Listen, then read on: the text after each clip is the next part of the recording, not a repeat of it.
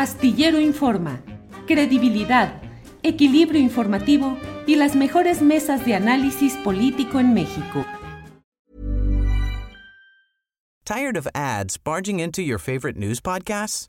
Good news. Ad-free listening is available on Amazon Music. For all the music plus top podcasts included with your Prime membership. Stay up to date on everything newsworthy by downloading the Amazon Music app for free or go to amazon.com slash news ad free. That's amazon.com slash news ad free to catch up on the latest episodes without the ads. ¿No te encantaría tener 100 dólares extra en tu bolsillo? Haz que un experto bilingüe de TurboTax declare tus impuestos para el 31 de marzo y obtén 100 dólares de vuelta al instante. Porque no importa cuáles hayan sido tus logros del año pasado, TurboTax hace que cuenten. Obtén 100 dólares de vuelta y tus impuestos con 100% de precisión, solo con Intuit TurboTax. Debes declarar para el 31 de marzo. Crédito solo aplicable al costo de la presentación federal con TurboTax Full Service. Oferta sujeta a cambios o cancelación en cualquier momento.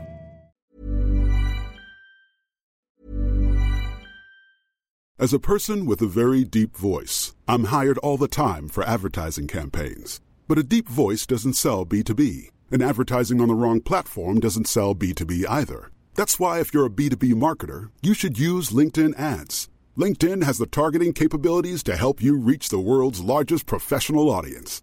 That's right, over 70 million decision makers all in one place. All the big wigs, then medium wigs, also small wigs who are on the path to becoming big wigs. Okay, that's enough about wigs. LinkedIn ads allows you to focus on getting your B2B message to the right people. So, does that mean you should use ads on LinkedIn instead of hiring me, the man with the deepest voice in the world? Yes. Yes, it does. Get started today and see why LinkedIn is the place to be to be. We'll even give you a $100 credit on your next campaign. Go to linkedin.com slash results to claim your credit. That's linkedin.com slash results. Terms and conditions apply. Tired of ads barging into your favorite news podcasts? Good news. Ad-free listening is available on Amazon Music for all the music plus top podcasts included with your Prime membership. Stay up to date on everything newsworthy by downloading the Amazon Music app for free or go to amazon.com slash news ad free.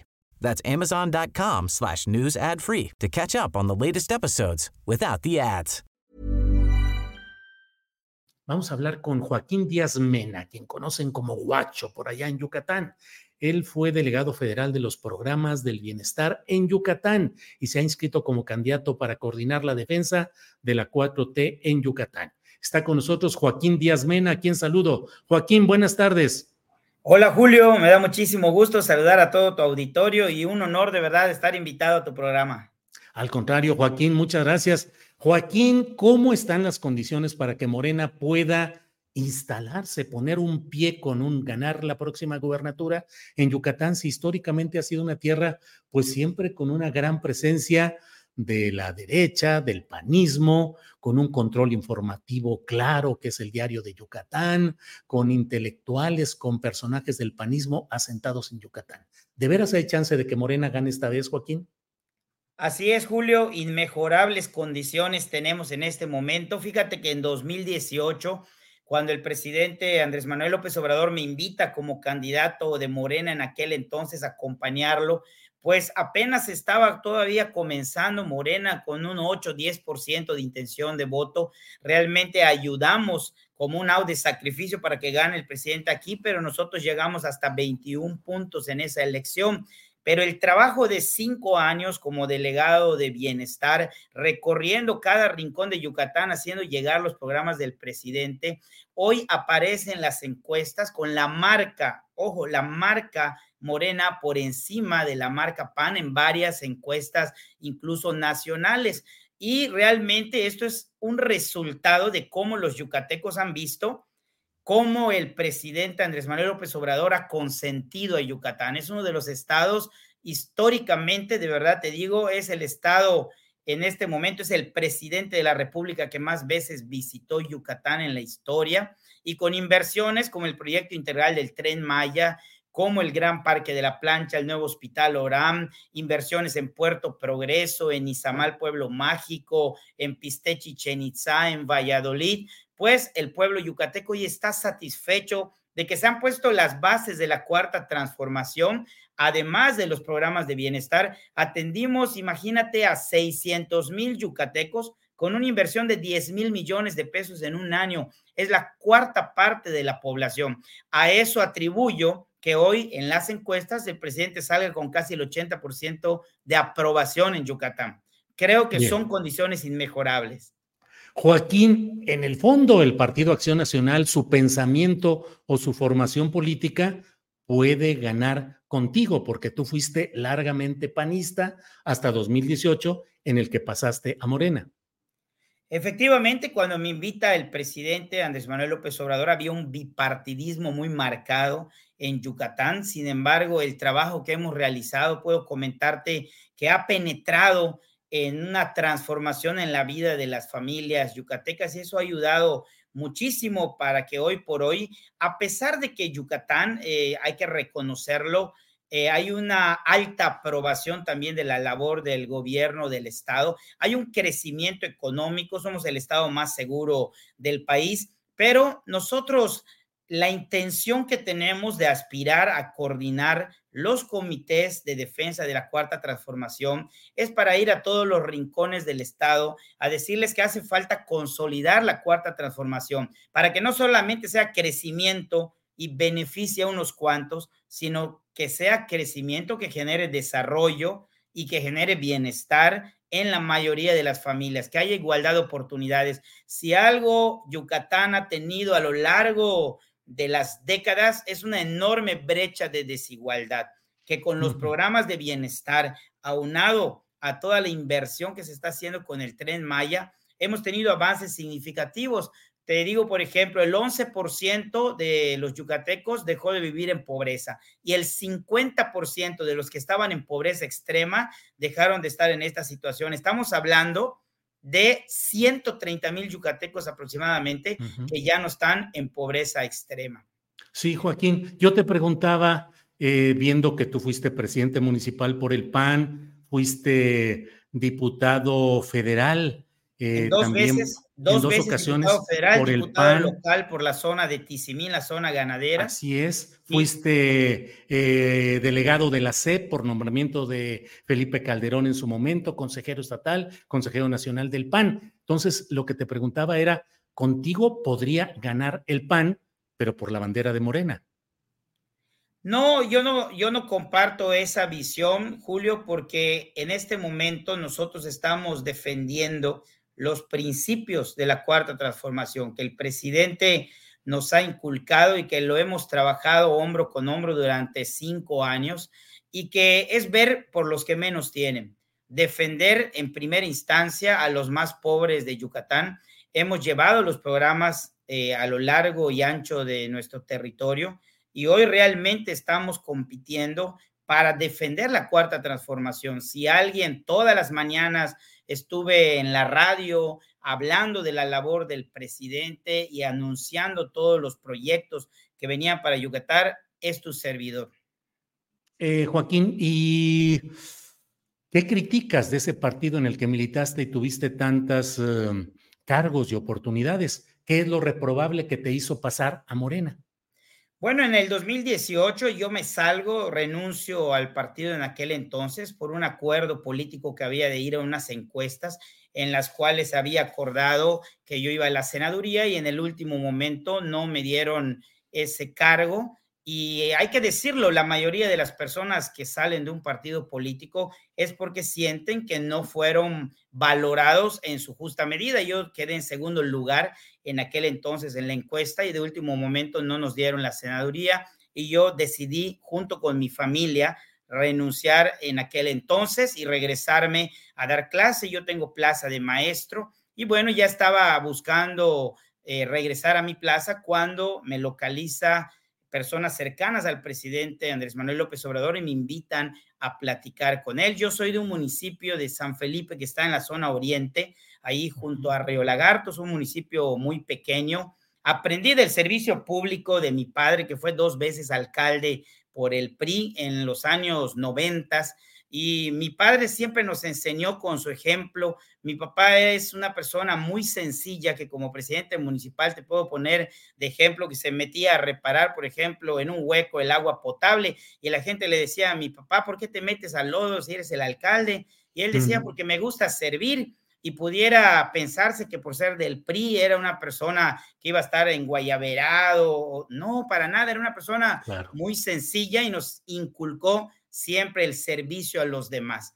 Nosotros tuvimos, sí, eh, una trayectoria como alcalde, diputado local, diputado federal, candidato a gobernador ya en dos ocasiones, voy por la tercera y realmente te puedo decir que conozco todo Yucatán, lo he recorrido más de 20 veces y que estoy muy contento el día de hoy. Me acaban de pasar, Julio, precisamente los resultados. Acaba de votar ahorita en el Consejo Estatal de Morena, quedamos en primer lugar en la votación, que pasamos a la encuesta, quedó en segundo lugar la diputada Rocío Barrera, en tercer lugar la senadora Verónica Camino y en cuarto lugar la diputada Yasmín Villanueva. Son los cuatro que pasamos al Comité Nacional que tiene derecho todavía a poner un hombre y una mujer adicional como propuestas para la encuesta.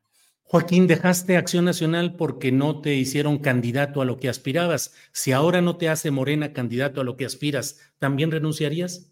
No, de ninguna manera. Yo creo que el capital político que hemos acumulado con nuestro trabajo lo vamos a poner al servicio de la cuarta transformación y quien quede arriba en la encuesta o la decisión que tome el Comité Nacional o la Comisión Nacional de Elecciones, la vamos a respetar y yo me voy a unir a aportar mi capital político desde la trinchera que me toque, que me corresponda y voy a estar apoyando a nuestra coordinadora nacional, Claudia Sheinbaum, en su lucha por defender la cuarta transformación.